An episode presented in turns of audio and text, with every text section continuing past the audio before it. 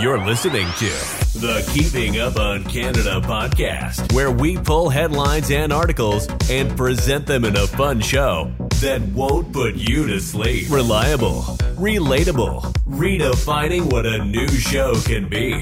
Now, now, here's your host, Tyler Robertson.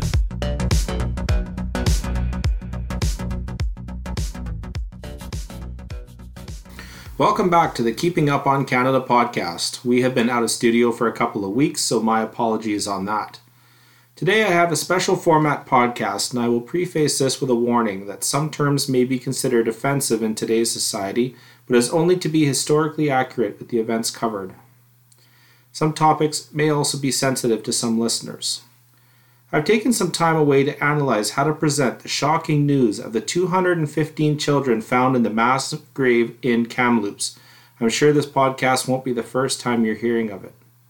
It was a quiet week in the news when the bombshell dropped on the Friday morning that 215 children had been discovered in a mass grave near Kamloops, BC, with the use of ground penetrating radar technology.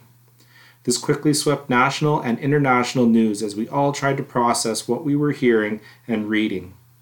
This search was conducted by the local tribe of whose names I will not attempt, as my fear would be dishonoring the name through pronunciation.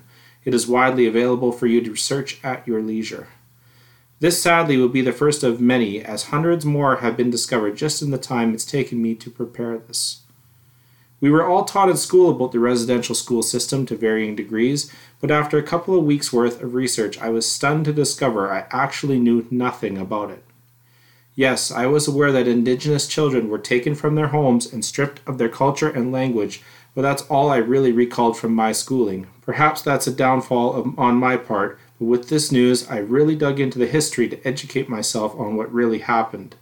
My goal today is to share what I've learned so that everyone can be educated on the fundamentals of the residential school.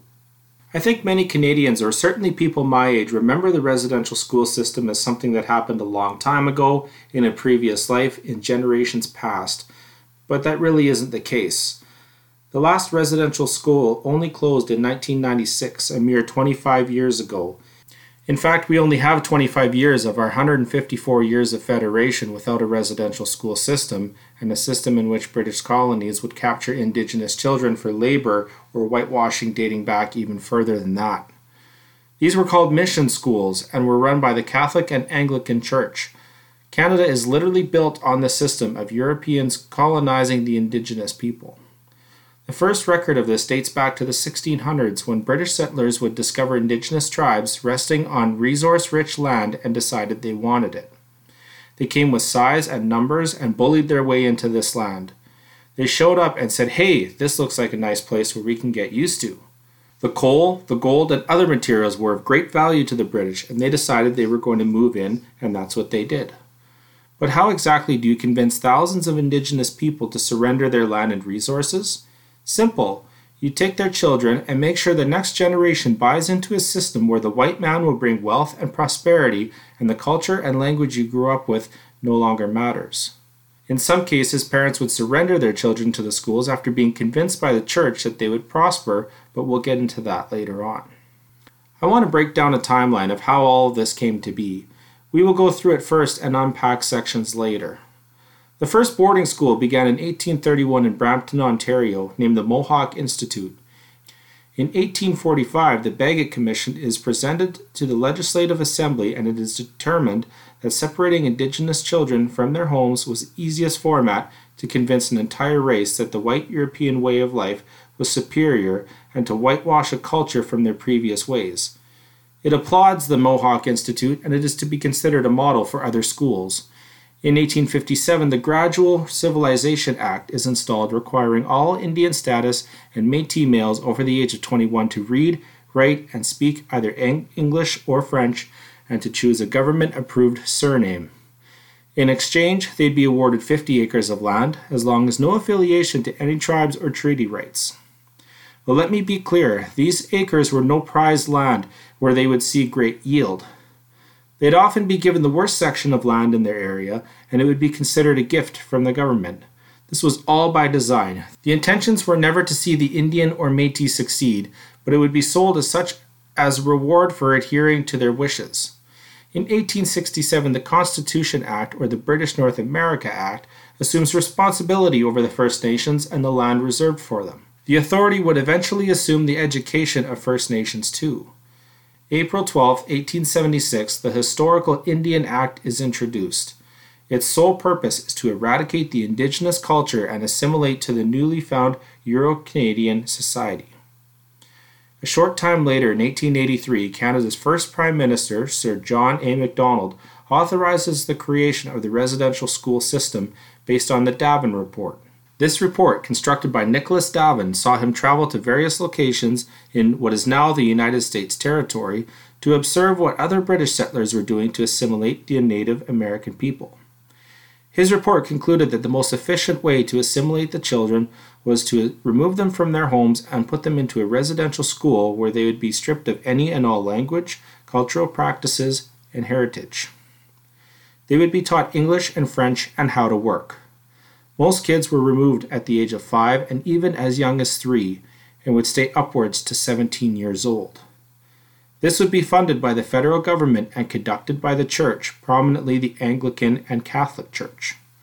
Each student was allotted a set amount of funding so they would pack them in like sardines, and as you can imagine in those days, illness and disease ran like wildfire. We'll discuss the effects of that shortly. By 1896, the number of residential schools had reached 40, spanning all across Canada. In 1907, Dr. Peter Henderson Bryce, the Chief Medical Officer for Canada's Department of Interior and Indian Affairs, reveals that Indigenous children are dying at extreme rates, in some cases 25% of enrolled students and 69% of attendees after leaving the school. That's impossible to even imagine. Survivors and family of students recall the older children having to prepare the mass graves we touched on earlier to bury the fellow students that had passed.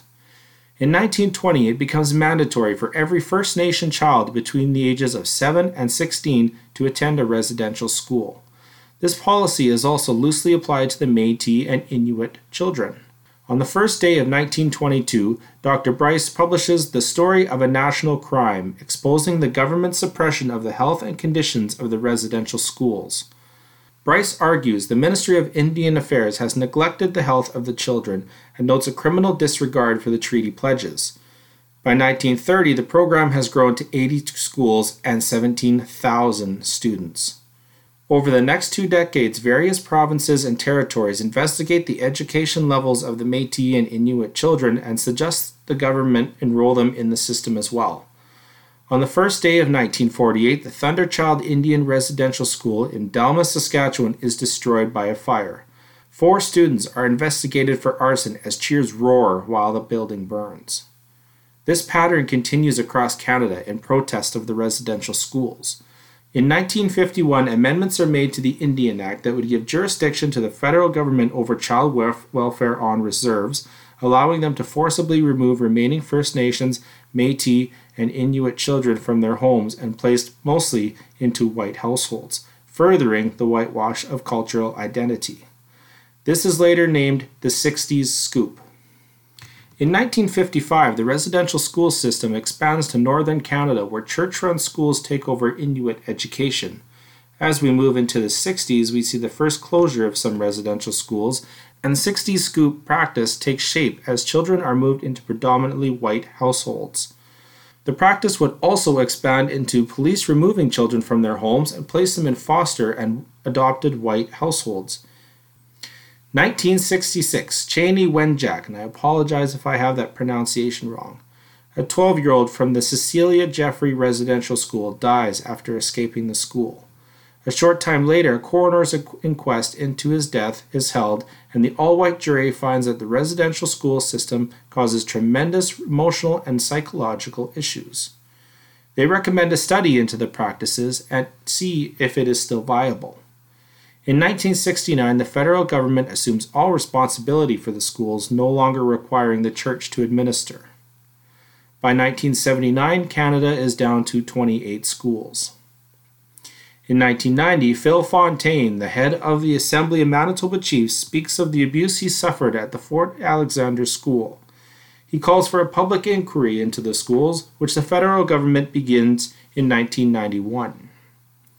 Prime Minister Brian Mulroney begins the Royal Commission on Aboriginal People, a mandate to study the relationship between the Indigenous peoples, the Government of Canada, and the public.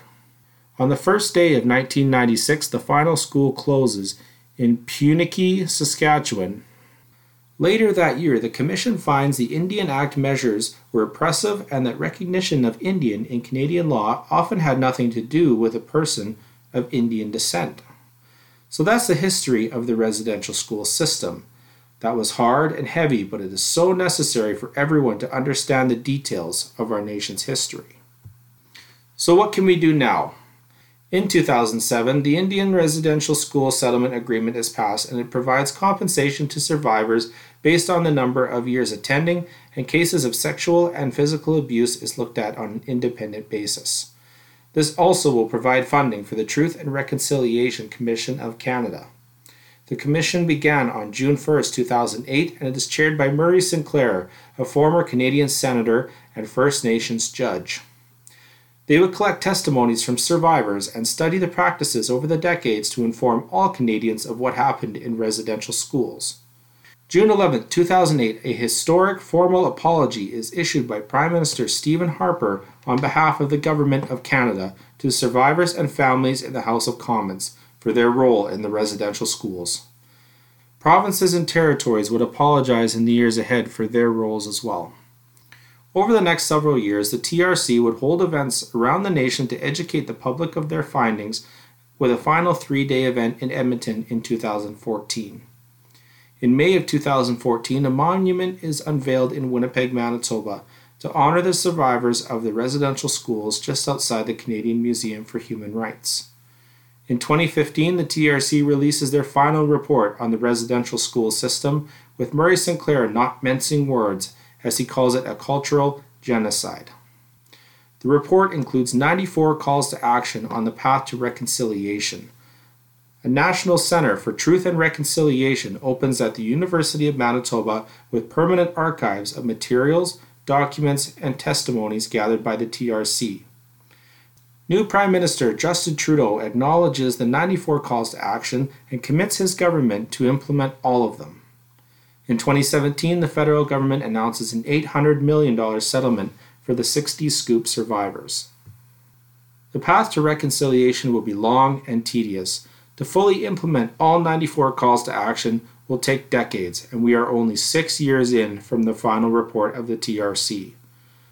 For a current update, and probably the most important call to action, Trudeau Liberals have committed to paying for and administering the groundbreaking radar strategy for uncovering mass graves wherever they may be. Murray Sinclair spoke on this recently and encouraged the feds to consult local reserves and tribes before doing anything. It would be disrespectful for the government to surprise survivors and families of new discoveries without them being in lockstep. He also advised the RCMP to consult the locals before barging their way in there. Most recently, they assumed responsibility to tape off the mass grave in Kamloops, and while it is their duty and jurisdiction, Mr. Sinclair noted that they can be intimidating local families and being unhelpful at such a trying time. It would be in their best interest to work with the appropriate locals to ensure they are not overstepping.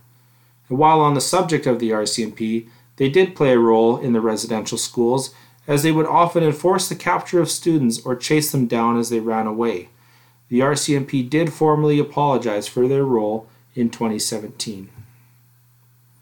So the Canadian government, various provincial and territorial governments, and the RCMP have apologized for their roles but one body stands out the Church. Pope Francis did offer a personal apology some years ago, but he has never formally apologized on behalf of the Catholic Church. The TRC did issue a call to action for the Pope to formally apologize, but we have yet to see it. The call to action would see Pope Francis come to Canada, along with the Catholic leadership in Canada, and issue an apology to survivors and families, as well as the Federal Chief of Assembly, Mr. Sinclair hopes for an apology in the near future. In fact, last week CBC spoke with the Archbishop in Winnipeg, and not only is he optimistic, but he said Pope Francis is open and willing to apologize on behalf of the Church.